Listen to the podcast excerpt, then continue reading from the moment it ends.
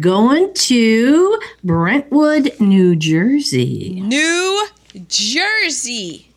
Shout out to our Jersey folks. Shout out to our Jersey folks. We have so many.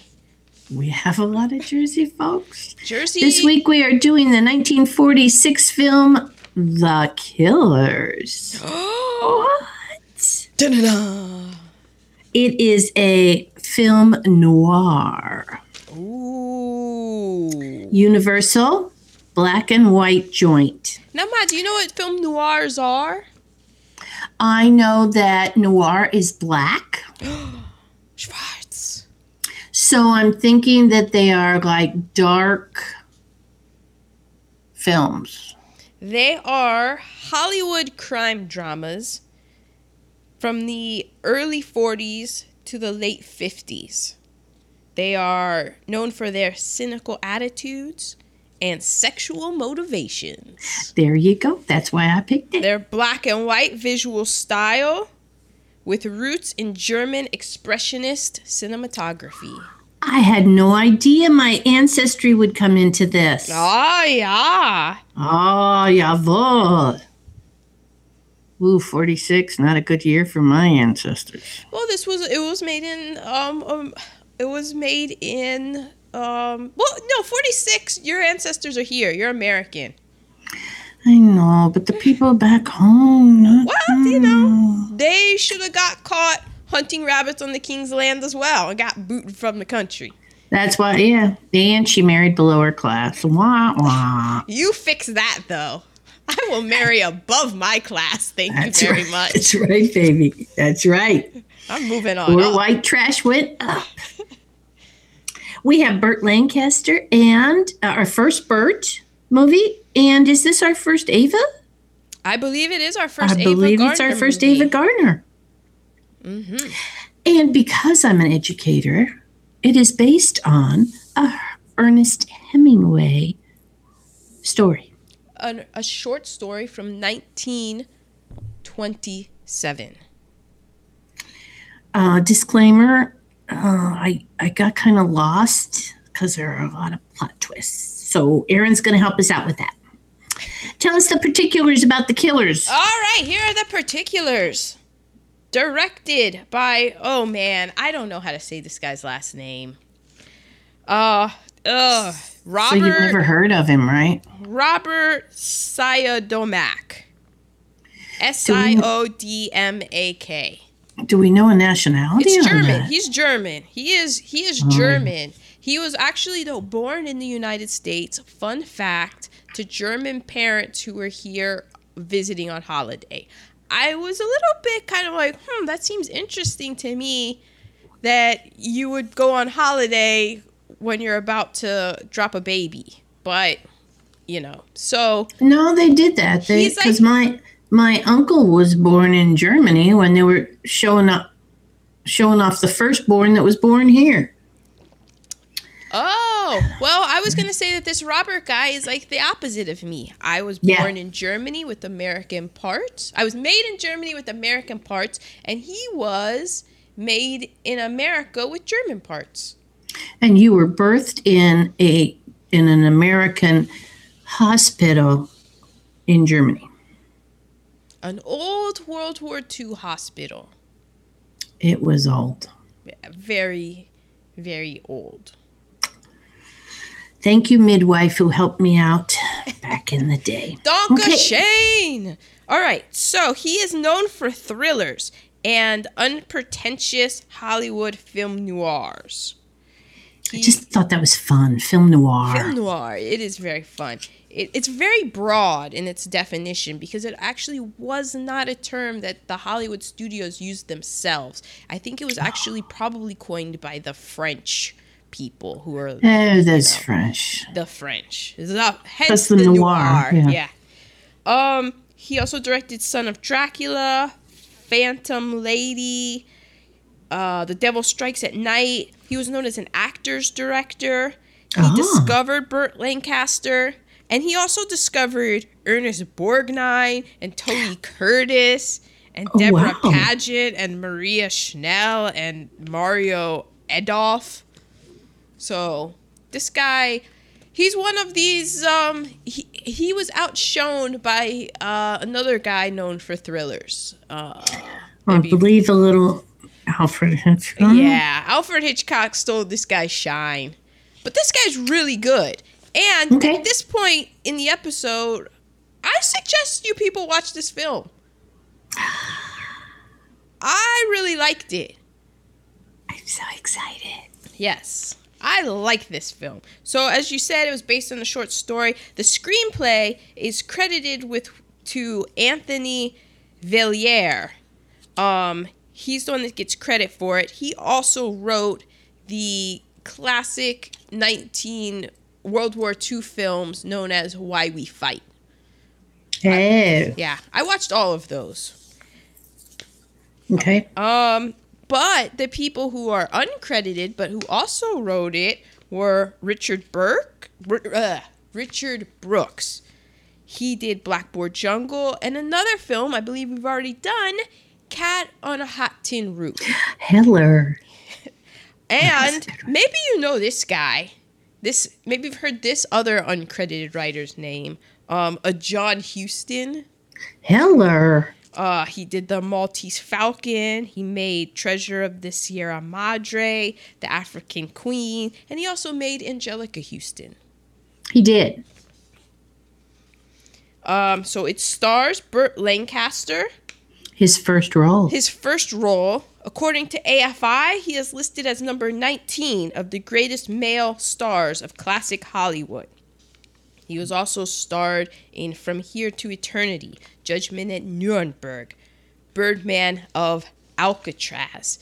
And I just came across this interesting uh, in, at TMC.com uh, for Burt Lancaster of how they described him and his particular, mm, I guess, style or, or why people liked him so much. Let me see where it is this guy said about him.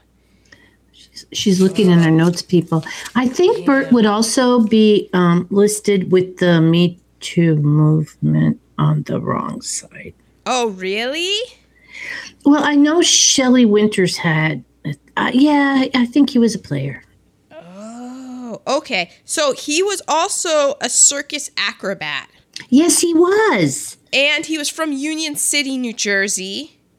Hello, our New Jersey love lovely people. Here is what critic Manny Farber called him a quote, fascinating, unstereotyped movie tough guy with a dreamy, peaceful, introspective air that disassociates him from everything earthly.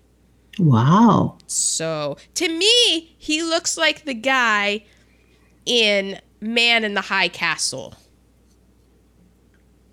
The German guy with the curly uh, hair. Oh, a little bit. Only he had blue eyes, I think, and that guy has brown. I think. Well, it's, it's in a black and white. Oh, the other guy has brown. yeah, Man in the High Castle has brown. yeah, I think. All right. Well, there. But he has that air. yeah, he has. Yeah, he. He's a pretty boy, but he's he has some angles to his face that give it mm, like uh, not super pretty boy. Well, yeah, but but distinctive that make him not pretty, but uh, really good looking. Yeah, he is really good looking, and he's you can. When I was watching it, and I saw him because he's in his a tank top sometimes, and he's a boxer, so he's shirtless. And for 1946, I was like, wow, this guy's got muscle. He was an acrobat. He had to have muscle that- everywhere. Yep. So there you go. It Ava Gardner as Kitty Collins. And was she gorgeous or what? I knew that Ava. So well, well, let me get through the particulars and then I'll say. Okay, I'm sorry, people. The snows Gonna of have a drink. Snows of Kilimanjaro. The Barefoot Contessa. Um, in, A- in AFI's 25 greatest film stars of classic cinema, Ava Gardner is number 25. So she just got in there. That is well for her acting, maybe, but my God, she is a presence on film. She, well, we'll get to that. Yeah. All right. Um, and Edmund O'Brien as Jim Reardon. He was also in the Barefoot Contessa, Seven Days in May, White Heat, The Wild Bunch. He had quite a career himself. And I didn't recognize him at all. He he. At first, I wondered if he has a very Humphrey Bogart vibe in this film. His character okay. is the insurance adjuster, but he, so he kind of reminded me of Bogart. Oh yeah, the insurance adjuster. I was thinking of the other guy. Okay. Yeah. Okay. All right. Okay, well, we start out, it's as I said, black and white. There's a road, it's nighttime.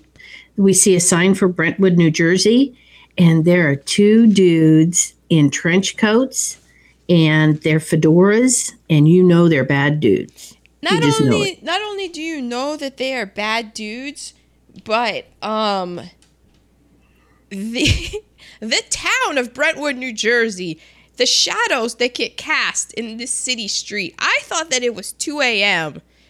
The how ominous all these shadows, very long shadows, mm-hmm. and these two guys walking, and I'm like, man, this is a scary ass town.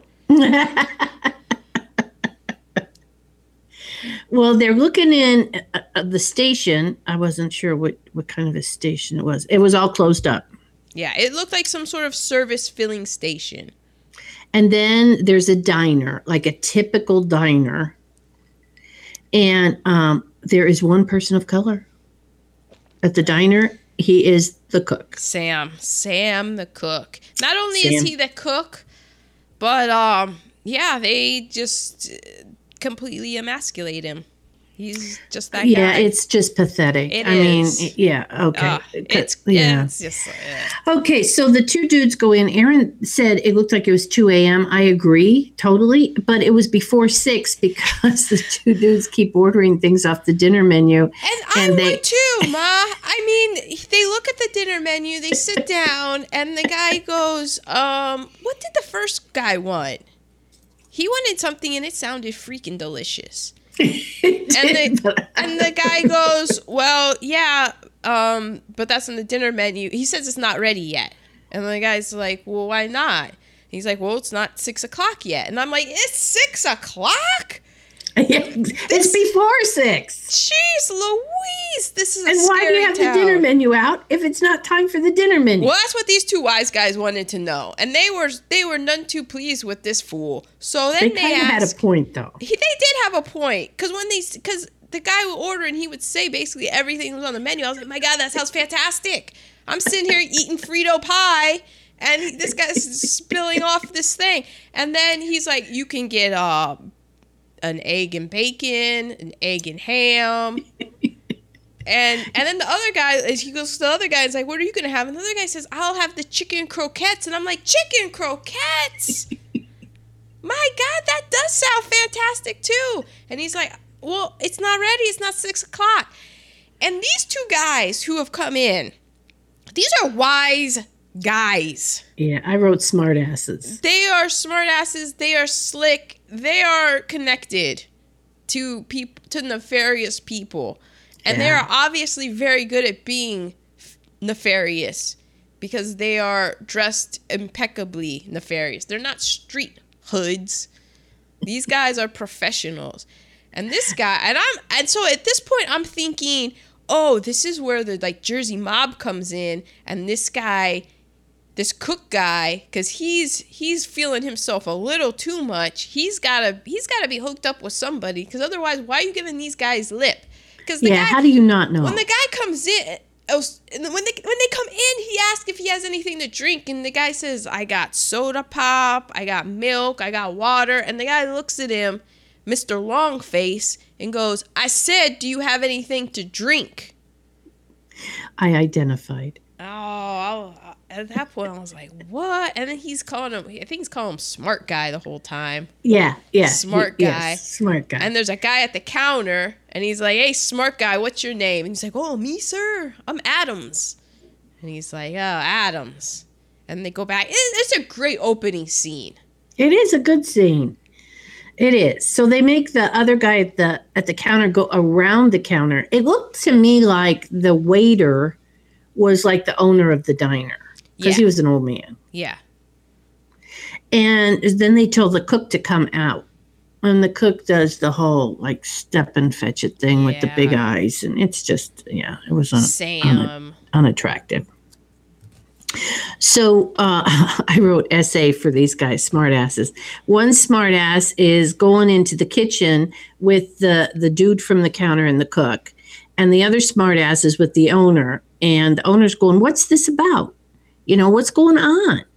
And um, he says, "Well, we're here to kill the Swede, the big Swede at the filling station."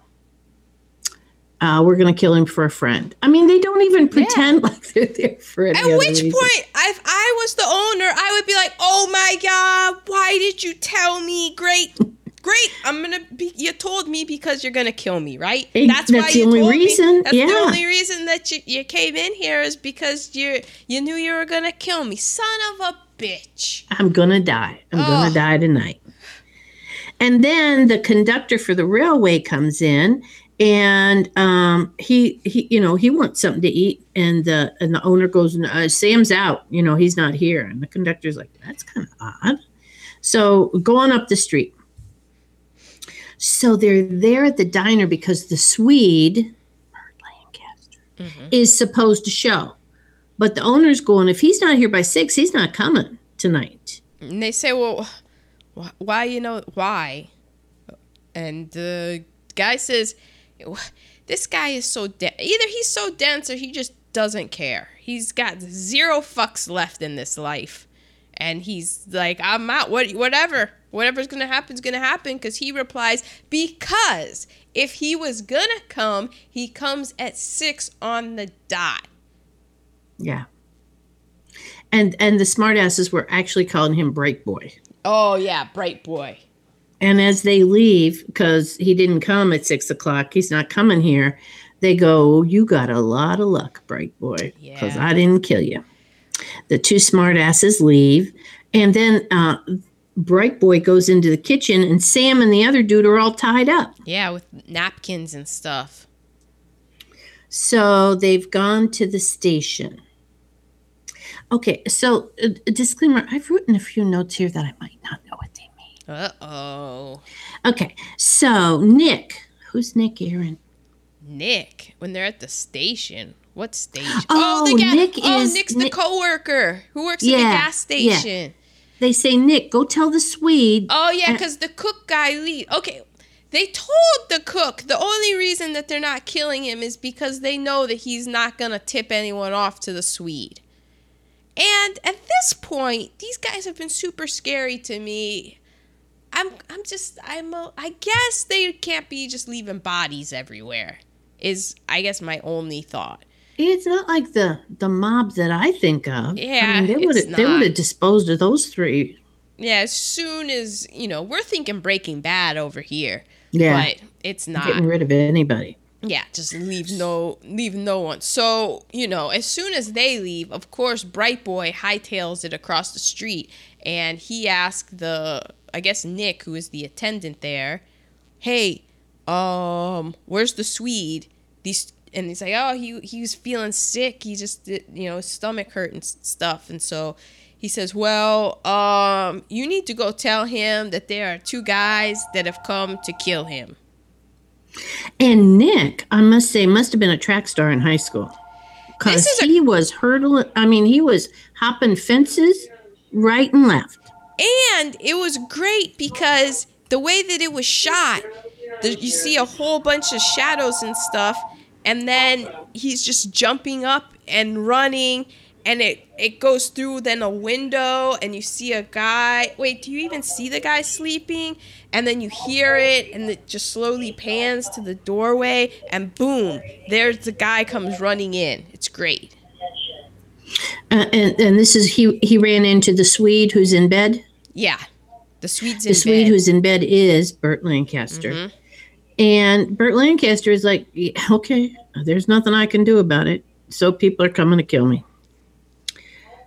And and so Nick goes, "You want me to go to the police?" And and Burt Lancaster says, "No, I'm through with running. I did something wrong once." And then you hear creaking and you hear doors opening and you see the hitman coming up the steps, hitmen, and they pulled their guns and Burt's staring at the door and you hear bang, bang, bang. And I think, is that the end of Burt Lancaster? I was like, I mean- what a debut. Yeah, what a debut, but we got a whole lot of time left without Burt in the movie. Next shot is the sheriff's office. The sheriff is going, Hey, it's not our problem that, that the Swede is killed because these are out of towners and the Swede just got here. So, really, you know, out of our jurisdiction. Yeah, and I'm like, um, no, it's where the crime was committed, dude. So, Like, this obviously, is he- he, don't want to deal with it. And that makes you think maybe he's used to this kind of stuff in Brentwood, New Jersey. Next shot, we see Nick looking at mugshots, looking for the hitman, but he doesn't see anybody. And then we meet this insurance man. Man, my name's Reardon. Jim Reardon. From So- Atlantic Casualty. And evidently, he they had a policy on the Swede, Burt Lancaster. Yes. And so, of course, they're going to look into his death to see if they actually have to pay out the money. Yeah, what did they think that he accidentally shot himself in the body while laying down with no gun? Um, but you know, in, insurance companies, that's their thing is to try to find a way Oh, out of paying that You money. don't have to tell me. Oh, ouch. Mm, hit a little close to home that time. so he's asking Nick, what kind of guy was the Swede? And I want to go look at the body. And So also, goes- is it okay that we're just calling him the Swede, guys? the whole time. The whole time? Is he cool? Well, doesn't he have a name later? Yeah, we find out later. Right now it's the Swede, and I will be calling him Burt soon. Okay, so the so the insurance man Reardon goes to the morgue, and he um, there were eight slugs in him. Damn, I mean they made sure he was dead. And um, uh, uh, Nick is telling him the last words he said were, "Once I did something wrong," and then the insurance dude looks at his hands and he can tell i mean they're all scarred up. His hands are messed up. So they um, attribute that to have he was at one time a boxer. Yes. good news. Now we're going to a flashback. Ah Burt's back in the movie. Okay. So Burt wasn't feeling well and um, he Burt worked at a at a, ga- a filling station a gas station uh, with Nick, and uh, they remember when a black caddy came up, and uh, the black caddy, the dude in the black caddy, had a fedora, and was was But it's making not, Burt. it's it's in the 40s. Everyone had a fedora. Yeah, even my daddy had one in the fifties. So, um, you know, the the owner of the caddy is making Burt jump through hoops. You know, look at the oil, oh, clean my windshield. You know, check my rear tires. Um, and the whole time the driver is staring at Burt. And Burt seemed because Burt tried to get out of helping the guy with the caddy because he looked, he saw him pull up, and then he tried to kind of hide his face and skedaddle out of there. Yeah. So so he knew. I mean, he's been looking over his shoulder this whole time, but we don't know about that yet. Okay, so um, there's a close up of Nick, um, and I'm going home. Didn't come. Oh, Nick said that that Burt wasn't feeling well after the caddy was there. He went home and he didn't come to work the next day, which was very unusual for the Swede. We're back with the insurance man. He's on the telephone. And the Swede's last name was Lund, and he has a beneficiary. Beneficiary. Now, His insurance um, money was, uh, I wrote down 20000 but that was no, wrong. no, it was two thousand five hundred dollars. It was a whole $2,500. I will also just to give you a little bit of a financial reference point. When they were at the lunch counter, a slice of pie was ten cents. And I'll bet it was good pie. I'll bet that crust was made from scratch. It wasn't that stuff you, the Pillsbury stuff you buy already rolled out. Okay, so um, the the um, insurance, uh, but but um, the insurance man was also saying, "Hey, dude had broken knuckles. His knuckles were broken." Okay, so Irish Queenie, Queenie was the beneficiary. So why is the insurance guy still investigating? To make um plot of a movie. Yeah, because I was kind of like, why is this guy doing the police's work? And Because it's obvious that this guy was murdered and he's just investigating, but then he's investigating. He's like, I'm with the insurance and I'm investigating. I'm like, that, that's kind of, you, I think, I believe you have to overlook that in this movie. yeah, you do because um, I think he's he likes to put puzzles together and he he wants to figure this all out. It's gotten in his It's- yeah, it's got to, you know. oh, you know why? You know why? Because he saw that scarf. The, in the Swede's personal That belongings. is it. The scarf was There was, was a green scarf with a harp on it, and it was a looks like silk the Guinness scarf. harp. It looked like it was a green silk scarf with the Guinness harp on it, and then shamrocks around it. yeah, and it tickled his fancy. He says, "Why would a Swede have such an Irish artifact?" Exactly. So, um, so he goes to Queenie and he goes, Peter Lund died, and she said, uh, "Thank you for sharing. I don't know who that is." My condolences. and she was like an older woman. Um, she it, she didn't look like somebody with whom Lund would have been involved. no, Just just saying. Yeah. I mean, it, there's no polite way to say that. yeah, she was. Yes, she was just at church. So Yeah. And and so um he's going, Well, this dude has left you twenty five hundred dollars from his life insurance and he shows a picture and she recognizes him. Oh, I I know that. Him? He's Mr. Nelson. He was he was here in our boarding house the year of the hurricane in 1940. And the insurance dude goes, Well, he was murdered. And um, she goes, Well, he stayed here a few days, but why would he make his his insurance payable to me? And the insurance guy's going, Hey, that's what I'm here to find out. So Queenie thought, you know what? He might have killed himself because the last day he was here, I went in, his room was torn up. Oh yeah, Queenie went in there and it's yeah. I mean, I imagine that's what how the Rolling Stones left their hotel rooms. It was just a that was just a Tuesday for the Rolling Stones. Oh, but Queenie said he kept saying, She's gone. She's gone. And then he takes a chair and breaks the window with it. I mean, he is despondent and he is about to go out the window. And Queenie says, "You're on the first floor. What are you what doing?" thinking. It's going to be a, yeah, you're not even going to hurt yourself. And Queenie talks him out of jumping because, um, you know, there's always some goodness that's going to come. okay, Queenie. Okay. And so then he says Charleston was right. So you're going, Charleston. what is that about? And so is Jim Reardon. So Jim Reardon, the insurance officer, sees the green handkerchief with the harp and the shamrocks. And he's talking to his boss. And his boss goes, A Jim, this is a done deal. He didn't kill himself. He didn't put eight slugs in himself. We need you on other cases. Yeah. And Reardon goes, I just give me one more day. One more day. All right, Jim. Jeez. Yeah, really. You're the reason that we're we're backlogged here, just so you know. It is Brentwood, New Jersey. We have some paying to do.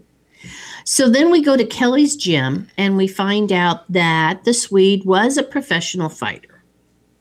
And in 1938, there was a robbery. So everything's done in back- Flashback. in flashbacks. Yes.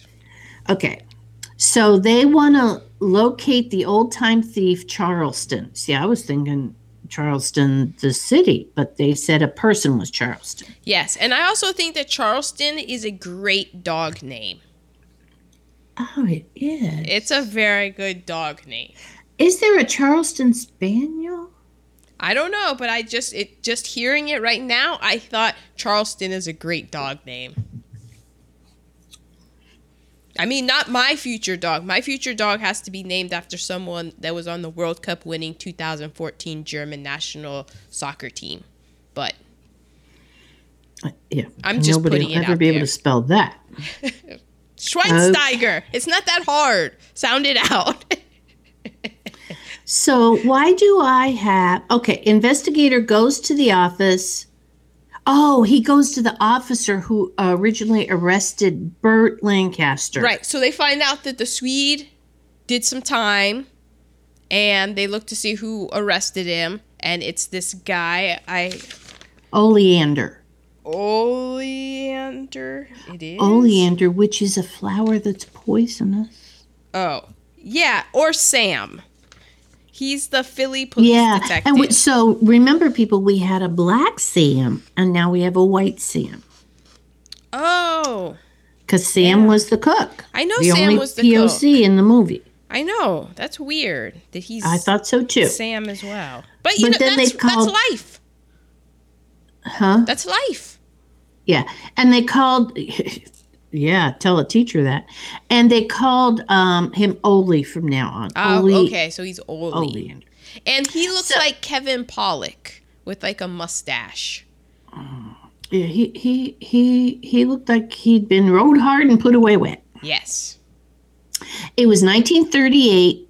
He came from Philly, and um, Oleander is telling Reardon, "Yeah, he used to be my good friend. You know, we ran together. Like they were childhood friends. Uh, he saw him his first, and he saw he only saw two fights that uh, the Swede did. His first fight and his last fight. Oh, I feel a flashback coming on. It's like So a wave of an ocean. We're gonna go to his fight with Tiger Lewis, and everybody's saying uh, the Swede can't last. Oh, he's getting pummeled. Oh, Burt Lancaster can take some good punches. Wow, it was rough. Yeah, I said, ooh, ooh, ow, ooh, not in the face. And his dude over in the corner, what are those dudes called? Your corner men, I think. Thank you, Aaron. I the the corner man kept going, lead with your right, Swede. Go with your right. Yeah, he's like, you got a monster right. What the hell? And the Swede's not. What is the going Swede's- on? Swede's So the Swede gets knocked down. Left. Oh, he gets knocked the fuck out. And we're doing the countdown. Right before we get to 10, he gets up again. Oh, I'm like, sweet, you should that's what he does. But no, he's the Swede. But then he gets KO'd. Oh, he he takes. I believe it was an uppercut. Stands him straight up, and he just falls like a board. I got. You know what? That's how you knew that Burt Lancaster was a circus performer, cause he committed to that fall. He a sack of potatoes, people. And, and the guy kept going, You didn't use your right. Well, there was a reason. Yeah, and by the way, Burt Lancaster is. I mean, he is knocked out. He is seeing. He. It's like coo, the cuckoo birds going around his head. he sees Tweety. He says And they he's kept cutting to a woman in the crowd. There was a woman in the crowd. It wasn't Ava. Oh, it was a blonde woman. This was the woman who I was looking at, and I said, "Is that Ava Gardner?" Because they kept cut. They cut to a woman. I know Ava Gardner is in this. You totally assume that it's going to be Ava Gardner. I was totally assuming, and I was like, "Huh." She's the one who broke Frank's heart? no, she made an ass out of you and me. we assumed. Yes. No. So, anyway, we look at his right hand, and all of his knuckles are broken in his right hand. He couldn't have used his right anymore.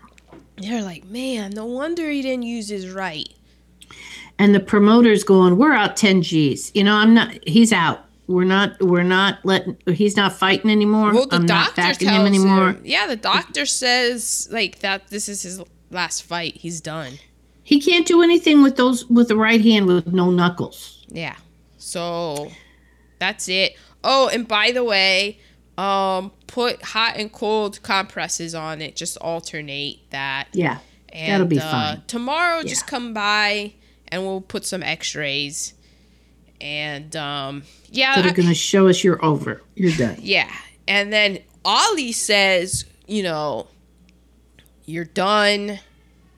And is this when he says you're done, or, or is Well, Burt is saying that Oh, he no. could have taken him easy if if his right hand had been working. yeah? And they t- the doctor tells him to, to to take him to the shower.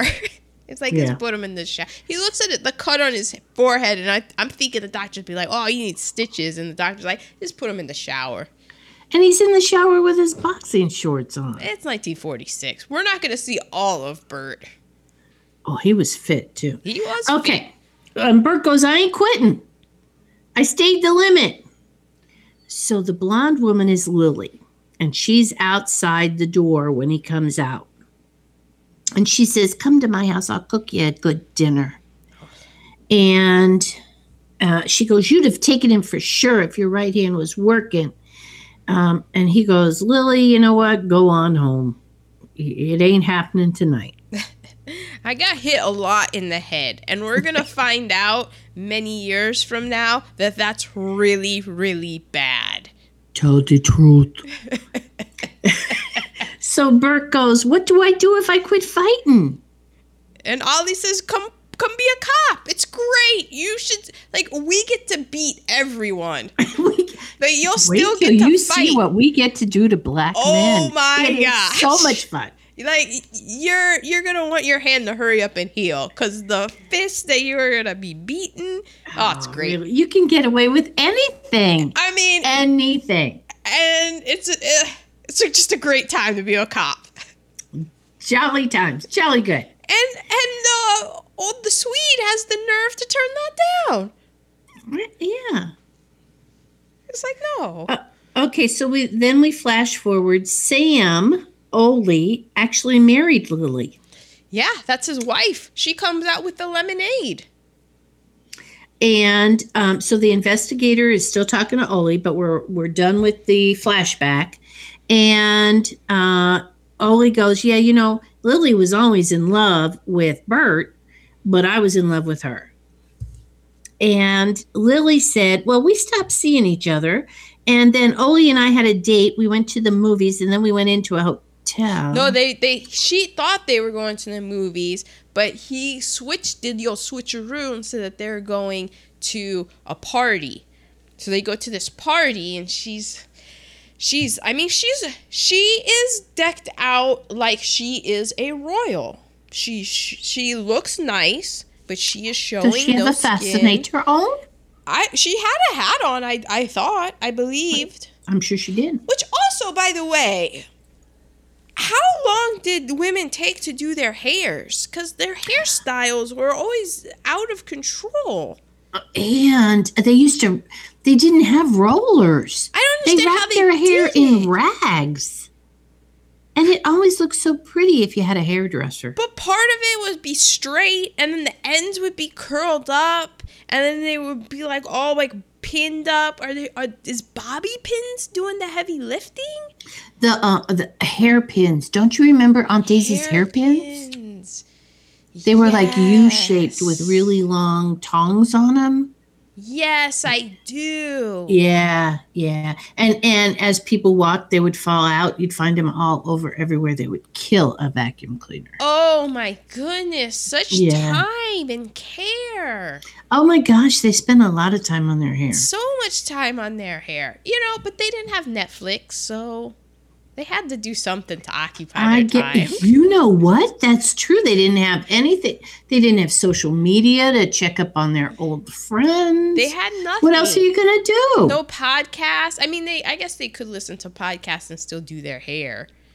well, like- there was no. There was no Bravo to look at people who were, you know, way worse off than you are.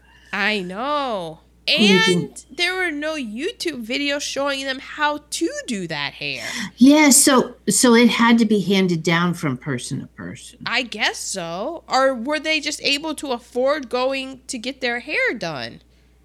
Well, I don't know. You know, it was it was Grandmommy and Aunt Daisy who taught me how to do get your hair in control. Well, VO5. oh my god. I still am secreting VO5 from my ears. Dude, I would be like, why? What is that that just came out of my VO5? Saddest part of all is your hair is so perfect with absolutely nothing in it. you know? But moving on. Okay, I digress. But it, I, I like it because I I know all the hair jokes now. You I get, lived you get them all. I get them all.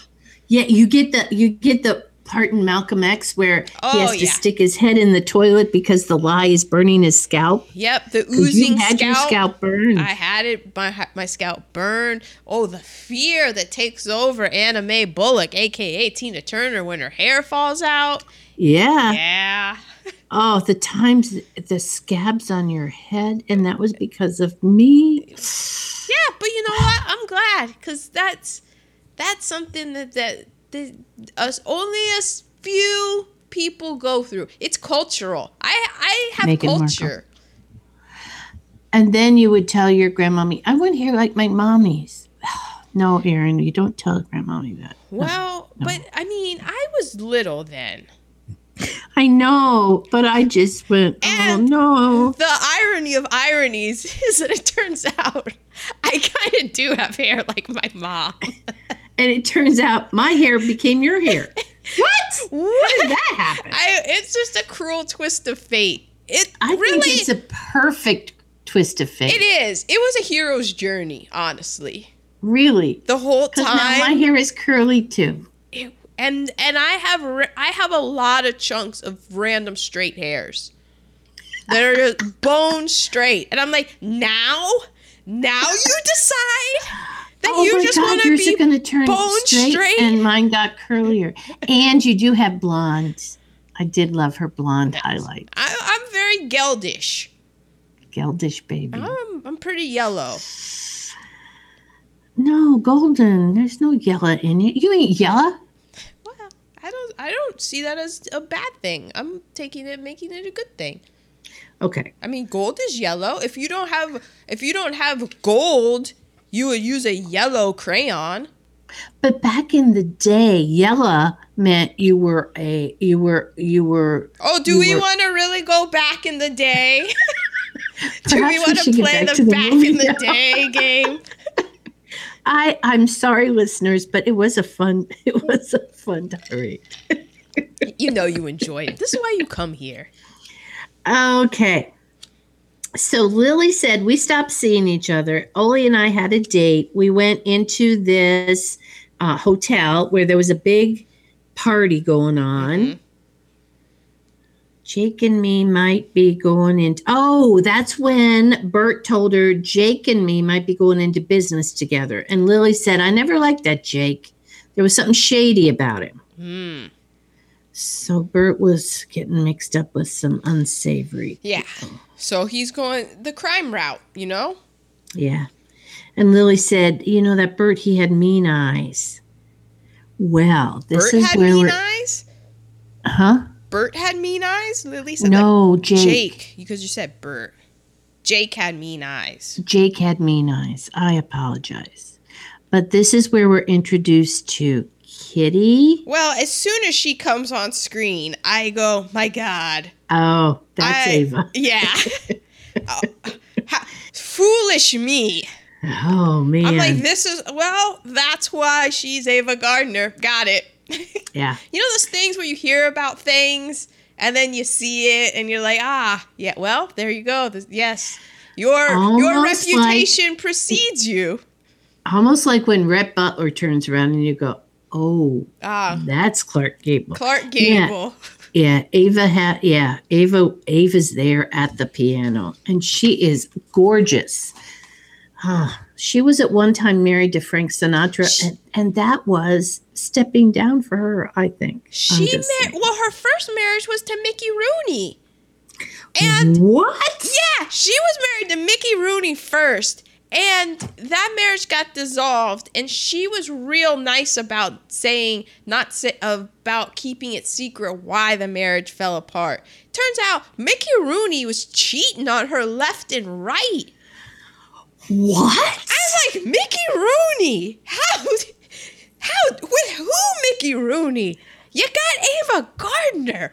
You're going you- home to Ava and you uh, what? She chose you, Mickey Rooney.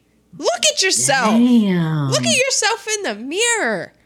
Like I don't I don't get it. I don't you know what? We got to do a Mickey Rooney movie at some point because Judy Garland was throwing herself at Mickey Rooney and he was having none of it. He married Ava Gardner and she had to divorce his ass and keep it quiet. crap. She kept it quiet to not uh, ruin his career. Wow. Yeah, and then then she married. Oh, who was the the second guy she married was also like pretty famous, but in a but he wasn't an actor. Wow. Hmm. Oh, wow. Ava, you could have done so much better. Oh. Okay, so Ava said to, you know, as soon as Burt saw Ava, it was all over. Well, as I soon mean, as Lily's the there, audience, like as soon as we saw, we were like, you know what, Lily, you are a fantastic young lady. But and Lily knew it too because they came and get drink orders, and she said something like she would just have a ginger ale or something, and you know Burt ordered his liquor drink. And which time Burt sees Ava, Lily sees Ava. The guy comes back with the drink, and Lily says, "I'm gonna need you to put a little spice in that." Cause Because the guy tripped over Burt's tongue, which was on the floor. Yeah, I'm single now, so Yeah. Yeah. anybody, anybody, I'll take her leftovers. Anybody. Okay. So I could never bear to see a man I care about being hurt. So um, Ava was like throwing shade at Lily, you know, like, like you're here with this guy, but you're letting him get hurt all the time. Oh yeah. And Burt goes, she's beautiful. I I I I I I so Ava sings, the more I know of love, the less I know. oh, gee, I mean, Ava It sounds Gardner like the had song him. of her life. Yeah, she had him at. She just had him at hello. Really, honestly. Shit. She had me at hello. Damn. Oh, her So- second husband was Artie Shaw. Oh, Artie he was Shaw. a composer and band leader and actor.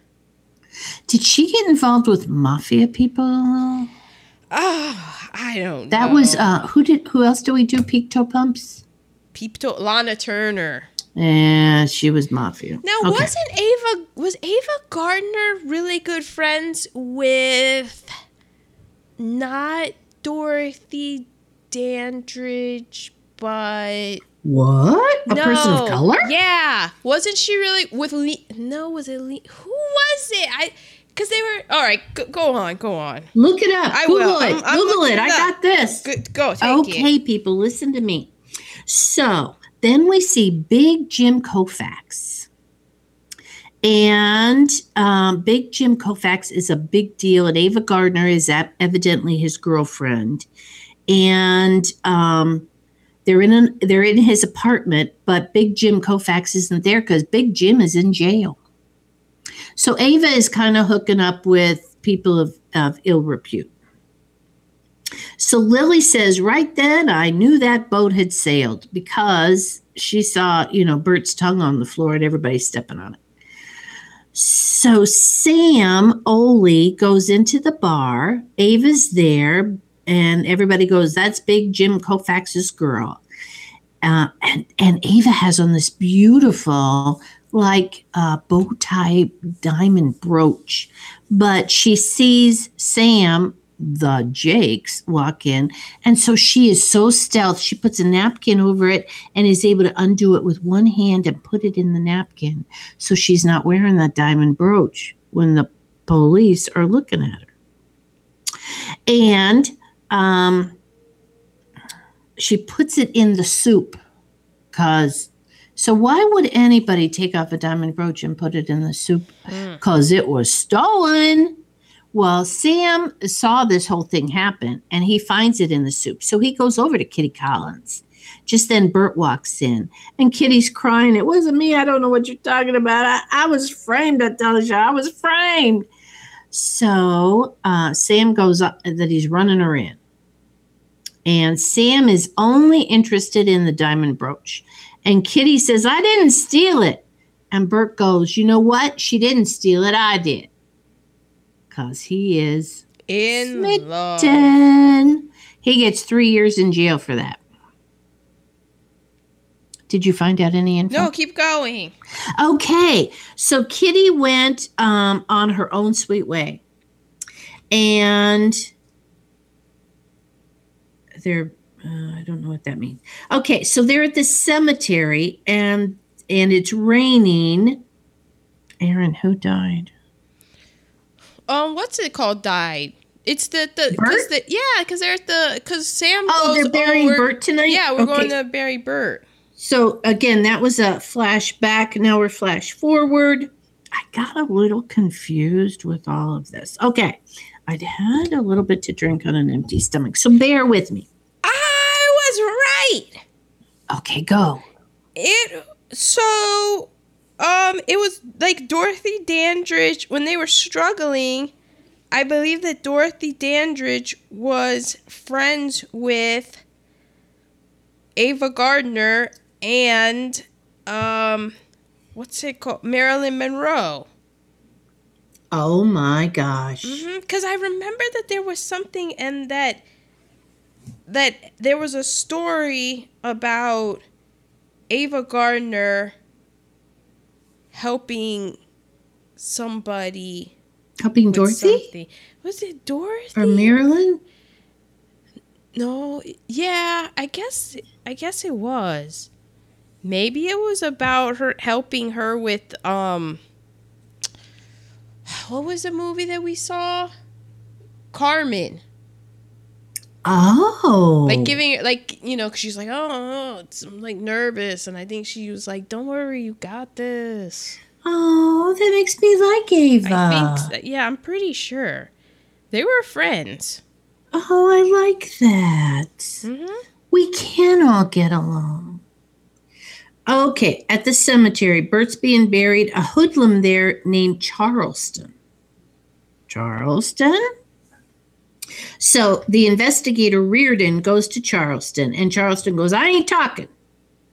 And Charleston was the Swede's cellmate when he had to go to jail for Kitty's diamond brooch. He got three years. So Charleston loves to study the stars. Truth be told, everything he said in his little monologue It's cor- had nothing to do with incorrect. fact. I let me hold on. We have to get to this right here and right now because I always look to see where Orion's belt is. I don't know why. I just I guess it's my just my favorite constellation. I just like how there's the three stars and Because it's the one you can them. really find. Yeah, it's the one you can really usually find, right? So this guy, where is it in my notes that I put it? Yeah, I did it's too. Completely okay. So he, I don't know what he said. He's everything that he says is wrong in the movie. yeah. Orion is the hunter. I think he calls Orion the bear. He did. Orion is the. I'm like even I'm like wait that does not sound right. Orion is the hunter. Ursula Ursa Major, which contains the Big Dipper, is considered the is the Great Bear, and the star Betelgeuse. It's really bright, but it's the ninth brightest star. So it's not the north. I always thought the brightest star was the north star. It could be the the star that he's saying is the brightest star is only the ninth brightest Yeah, star. yeah. Excuse he, me. he talked a whole lot of bullshit. He yeah.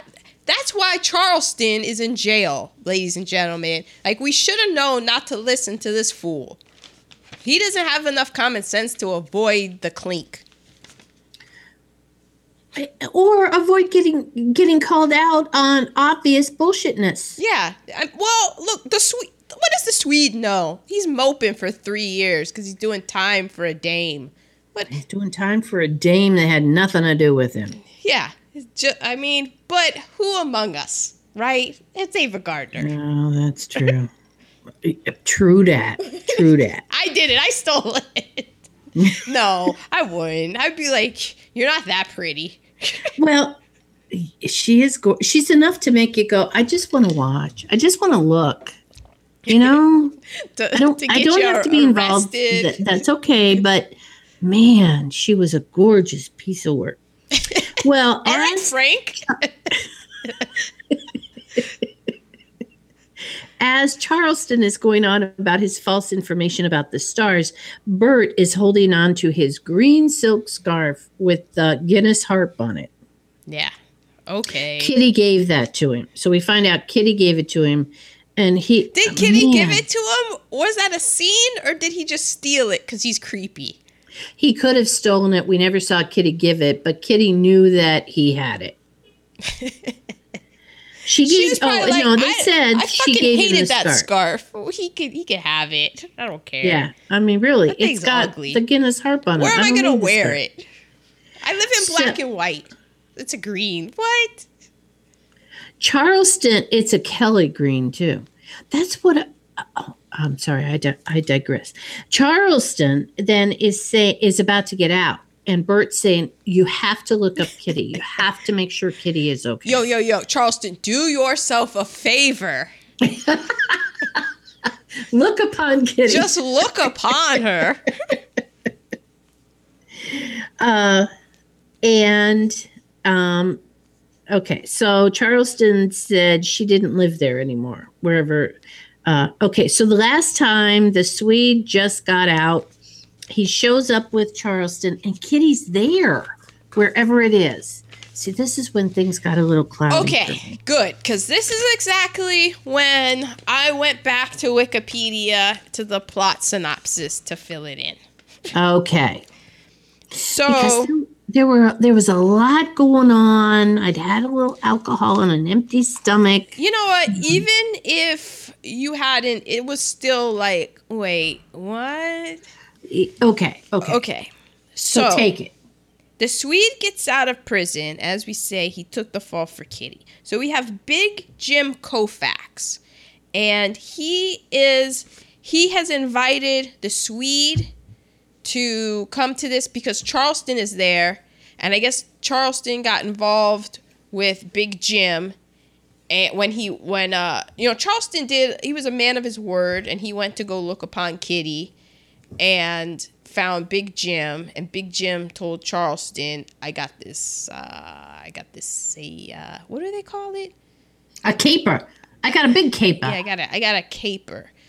So when what's his face gets out, the Swede, they come. They go to to meet Big Jim, and Big Jim has this payroll robbery thing going. It's going to be a big time payday. We're talking Prentiss Hat Company. Prentiss Hat Company. They're gonna rob payroll, but I mean, this is legit money. Two hundred and fifty thousand dollars. Thousand. That's a lot of money to me right now. It, duh. 1946, when a slice of pie was 10 cents. Think yeah. of how much money that is. Ooh, how many slices of pie could you get? I mean, you could do the math. Okay. So, but also uh, laying on the bed in her, just her stockings, feet kicked up, probably reading like a magazine or something. Wait, she had more on than stockings. I mean, but she didn't have shoes on. She had, the private parts were covered. She was fully clothed. just Ava Gardner. Just her stockings. Ava Gardner just hanging out nude on the bed with all the like and six guys, and no one's paying attention. To her. I don't think her. so. Well, still, no one is paying attention to her. I know. But she was fully clothed. It's a hard lot life. And nobody's paying attention to Ava. But when the Swede walks in, the Swede looks, and lo and behold, guess who's there? I mean, we already said it. We spoiled it, but it's Kitty aka Ava. In her stockings. in her stockings. and okay. and the Swede is kind of has his feelings hurt because Kitty is now Big Jim's girl. Yeah, she was all along, I think. But moving on. Right. So, um, they they go through it and they say and they have like there's this other guy Dum Dum.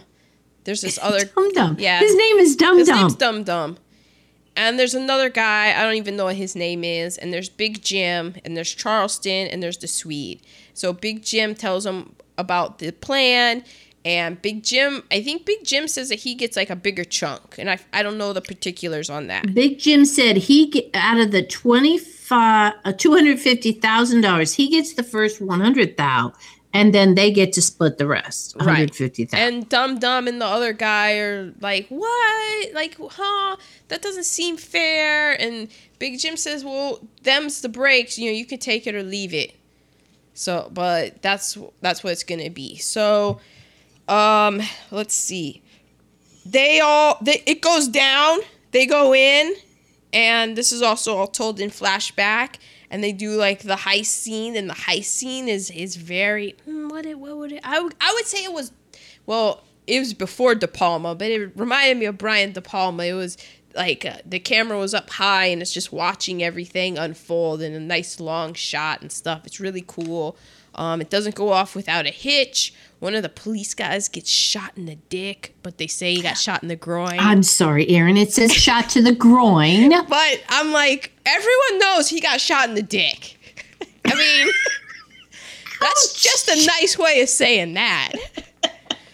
So My daughter. they all go out and and they they have their they had their uh, cars already parked there and stuff and they they're gonna meet at their rendezvous hideout house but um it gets burned down they say and That's that's when I I just I I lost the the thread. So it gets it gets burned down and they all meet everyone meets at another house except for the Swede.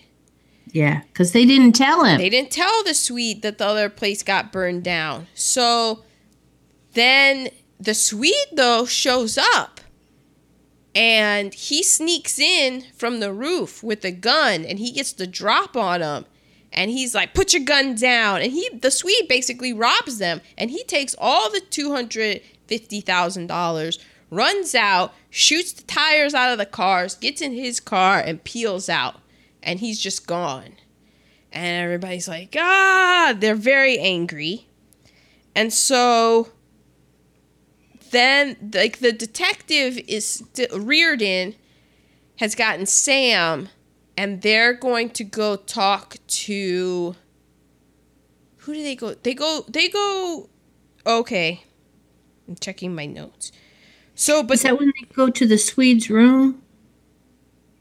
The at some landlady. point well, I'm just gonna go by what my notes told so the I'm Swede is let you go with your notes. the Swede is what he's told, and he goes, and oh, before the whole thing went down, there was a scene where they were playing cards, yeah, a poker and game. it was a poker game, and Ava said something to Big Jim, and Big Jim gets up and he does the why yada, basically threatens domestic violence, and the Swede comes over and says, "Hey." uh don't you touch her a Brad Pitt Harvey Weinstein moment. yeah and big jim is like that's my woman and the swede is just like i will knock you out. And then ava chimes in and she says to big jim if you lay a hand on me i'm gonna kill your ass. And i was like oh man. Kill, kill. like she she will kill you. And so then they go back to playing cards. Something it was something with poker and i think the swede thought that big jim was cheating and he just decks him he punches him out of the chair with that right hand of his i guess it healed in prison so and you know that the, it's got to hurt more because his bones were so busted up that they had to grow new bones and stuff Ugh, so that's ouch. basically like a club now Scar tissue. yeah, scar tissue. He probably can't feel anything in it. It's just basically like just a, a meat hammer. And he goes, Big Jim goes flying because he thought he was cheating. But we all really know what it's about. It's about the girl. Burt's jealous. Right. So he robs them. And so then the Swede, and so then Kitty meets the Swede after the robbery Mm-hmm. in Atlantic City. And that's when the, that's when Queenie said, "Oh, that she left." And that's why then you realize that's why he was so mad cuz she Kitty took all his money. He got fleeced.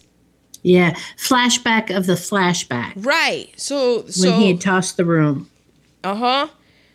So then, when she disappears, so then that's when Reardon goes to stake out the boarding house of the Swede. And Dum Dum shows up looking for the money. And Yep. Dum Dum's able to get away. And Big and so then uh, Reardon decides to go meet Big Jim, and Big Jim is in Pittsburgh. He's a successful building contractor. He went legit Yeah. with the money from Well. from non-legit. yeah. Oh, sounds like our current resident of the White House. So he tells him. So then Reardon kind of lies to Big Jim and says, um, "I have enough money to convict Kitty. I know what she did because no, no, no, no, nobody touches Kitty. yeah. So, well, Kitty decides to meet him and says to meet him at a nightclub. So they go to this nightclub. I think it's called like the Green Cat or something. The green cat. and um Jim is rolling with Kitty Ollie. cat. Yeah, and Jim's rolling with Ollie and Jim says, "You you uh you got an extra 45?" And he's like, "Yeah, I do." But when when he shows it to him, it's not a 45, it's a 38. And I'm like, "These What? yeah. There's a lot of like wrong gun stuff in this movie. So then they're sitting there, and then you see the two hitmen from the beginning of the movie walk in. Right. And you're like, uh oh. And so then they they start walking over to Reardon to shoot him, but before they can shoot him, Ollie's there with his gun, and he just starts blasting. And so all mm-hmm. there's like you know shootout in the in the club, as they say. And so the two hitmen, they get killed, and Reardon and Sam go to Big Jim's because they're like, oh, Dum Dum is there. But in, in between, there was a scene with the like a guy dying, and I don't know who you. this guy yeah, was. It was Blinky or Pinky or oh, somebody. oh, maybe he was the other guy. Remember how I was like there was Dum Dum and there was another guy. Really confusing. It did get really confusing because there was another guy, and at some point they're like, "Oh, this guy came in," and so Reardon and Ollie go to see him, and he's. it's kind of an amusing scene in that it's very film noir and cynical because the doctor's like, "Is he is he dead yet?" And he's like, "He's overdue." Yeah. like he's late for his own death. Like the doctor had a lot of quips about this guy being like dead, and and they do, and so he'll be like saying stuff, and they're like, "What's he saying?" And then it goes into like a flashback to kind of put the pieces together of what happened. And you're like, "Huh? Wait, who is this Yeah. guy?" Yeah, Uh, uh, people, you need to be aware when you watch the end of this movie because there's so many twists and turns. Yeah, but or you can just listen to me explain it after I read what happened. listen to listen to the girl. So they go to they Reardon and Sam end up at Big Jim's, and they want to get to Big Jim's because they know that Dum Dum's on his way. Because remember, Dum Dum was looking for the money, and so they go to Big Jim's, and they Big Jim and Dum Dum have shot each other, and Dum Yeah. Dum is dead, and they go upstairs, and Big Jim is shot, but he's not dead yet. And so Reardon, he at some point learned that the fire was set hours after Kitty was sent to notify everyone of the new meeting place. And when he when Reardon found that out, that's when he knew that Kitty and Big Jim were setting up the Swede. hmm And that Dum Dum had probably figured that out too. And that's why Dum Dum was going back to Big Jim's. Because how did Big Jim probably go legit? Like with what oh, he's a successful big building contractor in Pittsburgh. How how did he fund that? Well, he funded that Yeah, how do people fund after they've been bankrupt? How do they fund Well, all you- this new building? you know, you you get um, you know, you get $250,000. So then there, Reardon says, "Well, why did you kill the Swede?" And Big Jim says that he didn't want the gang to find out. He didn't want Dum Dum and the other guy to find out to find the Swede. So I guess Big Jim was the guy that was in the Cadillac that saw the Swede when he went to Brenton, oh, New Jersey. bet that was Big Big Jim back then. yeah, and the Sw- I Oh. I think so. Which wouldn't the you would think that the Swede if it was Big Jim, oh maybe that the oh I guess the Swede knew that Big Jim and Kitty were in cahoots together, so that's why he didn't say anything. And he was probably hoping that he didn't recognize him, and they were both doing that awkward like I don't want to acknowledge your existence because you know too much about me. We just made eye contact, but I'm going to pretend like we didn't. So big, cause the Swede knew that Big Jim and Kitty had the all of the two hundred and fifty thousand dollars, and Big Jim didn't want the other guys because everyone else was under the assumption that the Swede ran off with the money. So Big Right. Jim didn't want um, Dum Dum and the other guy to find the Big Swede because then they would know. They would be like he would explain to them what had happened, and then they would all come after him. So that's why he sent the two killers to take out the big Swede. And then um what's her face Ava Gardner is completely left holding the bag because she goes he's on his deathbed and and they're married so they couldn't um what's it called? Testify against testify each against other. each other. So Ava as the as Big Jim is dying is like um honey honey tell them. Tell them Mm-hmm. that it wasn't that I wasn't in on it. Exonerate me. Exonerate me. And uh Big Jim dies Yeah, and he doesn't say she's innocent. So I was like, of innocent about and I was like, of course, 1946, blaming the women, blame the woman for everything. So, but there was, oh man, there was a really funny line. Like, there's a lot of funny lines in this because it is has the film noir and the cynicism. And at one point, Reardon, because he because he was working for the insurance company, and the insurance and his boss is like, "Come on, man, like." Give up the case, and that's when he gets a phone call, and they give him some tidbit of information, like in the middle of the movie, and then he looks at his boss, and he's like, because he's like, "Hold on, I'm on the wire," and he looks at his boss, and he says, "Am I still on the case, or have I quit Atlantic Casualty?" I was like, "Damn, Reardon." Mm-hmm. So there's also lots of high pants and short ties. At one point, I thought I heard, I thought I heard, because it was, I think it was either Charleston or it was, uh, what's his name? Burt. The Swedes say, meringue always gives me the creeps. And I was like, Oh, I was like, meringue. And then I thought about it. I'm like, yeah, meringue is sneaky creepy. Like Yeah. just how it how like that came from eggs, but it only came from Sugar the egg whites. yeah. What? But no, he said the rain.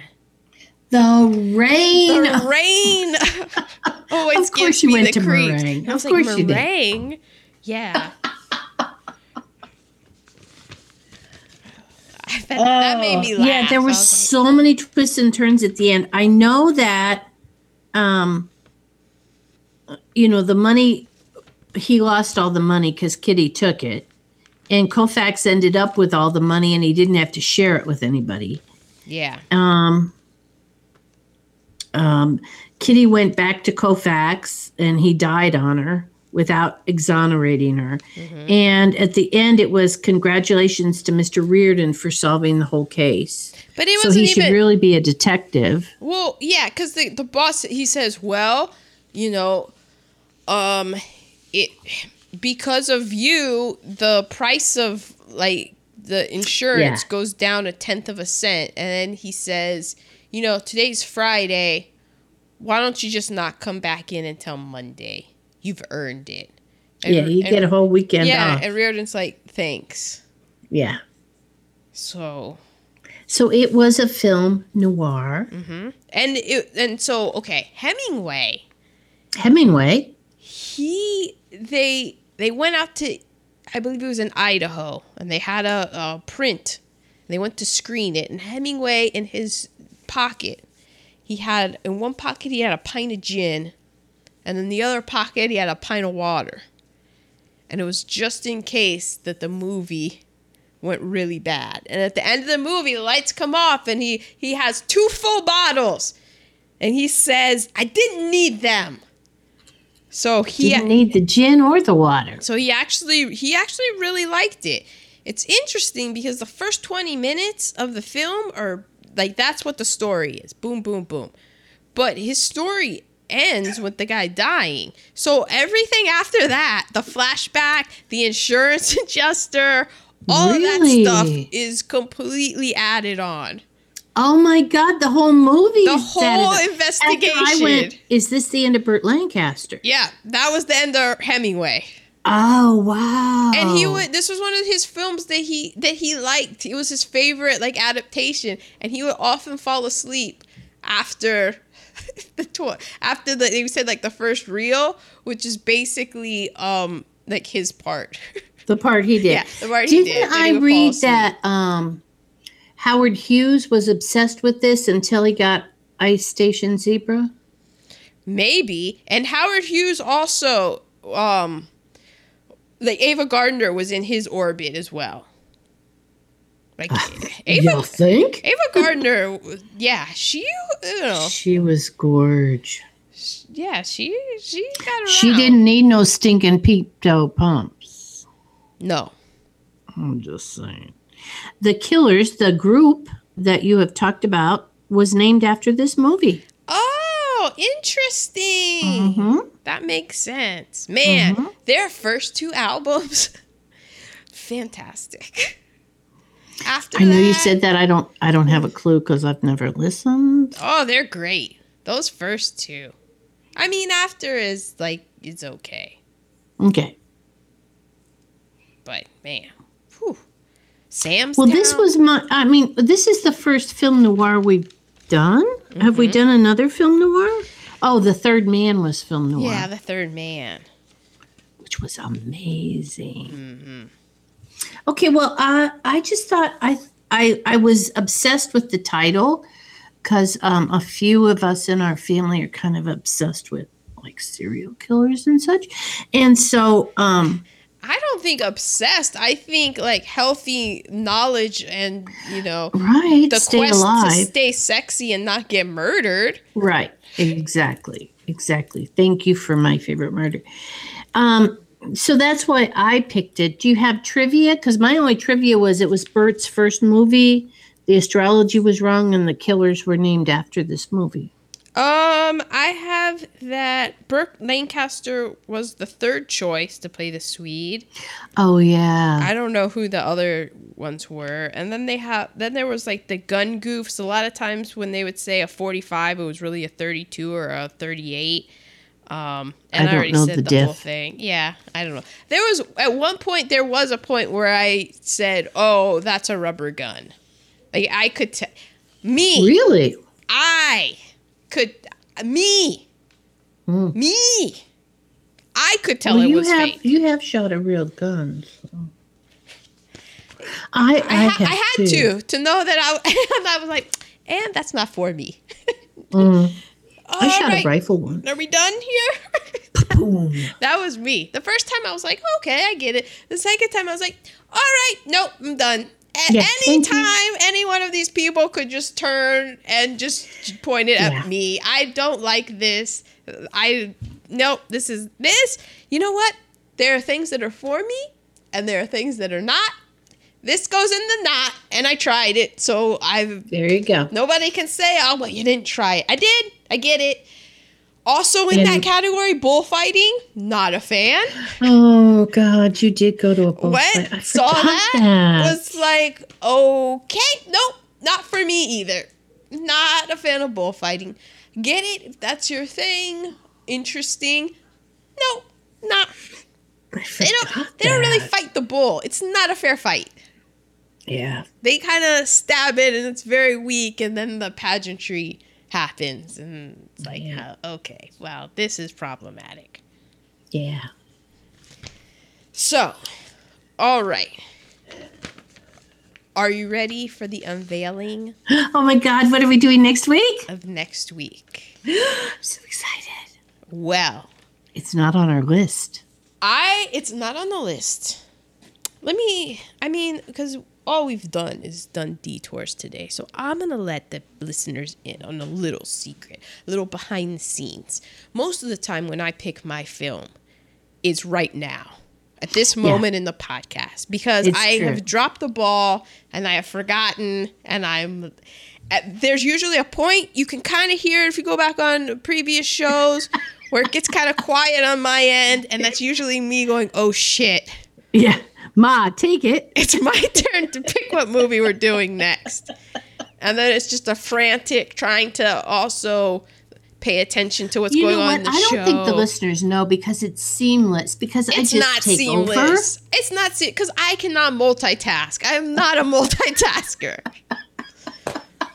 so it's there. You can go back. You can hear it. You'll be like, and that's yep. That's when she realized. That's where Erin realizes it's, her week. Right. But this week, I was sitting at work and I wrote down two oh, I wrote down three. And Three. I remembered two of them. The third one I did not remember. So I was go- I was Did you going ever remember it? No, Okay. I did not. I was going into it and then I came across an interesting word. And it has to do with this movie. It is a segue. I came across when I was looking up film noir. Black and white visual style with roots in German expressionist cinematography. And in my What? mind, I went back to the scene in New Jersey of this movie with the long shadows the very beginning with the with the very beginning, the very first scene, and the long shadows of the film. And I said, German expressionist cinematography. yes. Next week, we are doing from 1931 1931. M. is for murder. No, it's just M, Ma. M. What? What? It is just M. I never heard. Mm-hmm. Are you sure we can find it? I did. I went on iTunes to make sure. It is What? 1931 drama mystery. In it's Drama? a classic German thriller. Jamin. Oh my God. And guess who stars in it? it's got to be Marlene Dietrich. No, she's not in it. Oh. Peter Lorre. Peter, you do love Peter. I love Peter Lorre. It's also directed by Fritz Lang. Fritz. Yes. Oh, so I it was between Fritz. it was between M and Metropolis. And honestly, I went with M because M said it was a drama mystery and Metropolis said it was drama sci-fi. Good. And I was like, "All right, sci-fipers. we're going with M." Wow. I know nothing. Well, Again, with the German, you know, the German reference. I've I heard I've been. I've been circling this film for years. It's always come up. Then. I've never seen it. And I was like, well, this is exactly what this podcast is about. It's, It is it's, indeed. It's those movies you've heard of that you haven't seen, but you always hear about. So, Or the ones you've never heard of before, but your film student daughter tells you about. Mm-hmm. I am. I'm excited. I think we need some Beck's beer and some bratwurst. ah, jawohl. Okay. Well, German expressionist this this period after the First World War, I mean, they they were um a- a lot of the films that you and I like now, their roots come from that. I mean, film noir came from that. so 1931. It's a. Is it? Is it a talkie? Do we have talkie? I don't know. We're gonna find out together, I listeners. I, it's like Fritz Lang, and I know I know I've heard of Metropolis. I've heard of M. I've never seen them, and then I really liked the Long Shadows and the Noir, and that was the Roots. And I was like, well, you know what? We're gonna keep this party going another week. We're gonna keep it going. Get down in our noir with us. We're us. getting down. I rolled in a new keg, everyone. The party continues. I hear an oompa band starting right now. oh yeah. I, you know what? Getting everyone a little bit ready for the World Cup. Oh, be- yes, because we are we are cheering for our Deutschland. Deutschland, the DFB. Alrighty. Greatness, the best never rest. Okay, let's keep it at that. Okay. Oh, that's okay, everyone. This is just a precursor to like the whole month of June, just so everyone knows. Yeah. Yeah. Our life will be involved in the World Cup whether we want it to or not. Bring it all y'all in. It's Bring it on. Bring it all y'all in. Y'all don't have a team. America didn't make it. So Well, hop yeah. on hop on the old German bandwagon. Cause uh, they're coming the new- see here. They're the, they're the new superpower, and um, they've Oh, learned some that's getting- lessons. that, sounds, that sounds a little. That sounds a little scary. Well, you know what? That's the, the, this is the world that has been created. No one is more shocked than the Germans. I'm s- I, am doing the autistic rock right now. Yikes. So hey, like, oh wait, we're responsible for democracy now, Oh, guys. wow. How that paradigm has shifted. yeah, what the hell? That's them. Seriously? That's all of Europe, actually. My God, really? Hey, you guys let this happen. Here we go. Yeah. Germany's like, I, we don't really like want to be powerful. We're just trying like not to be assholes here. what is going on? Okay. I don't know how the world's gonna take it. Next week, 1931. M. M.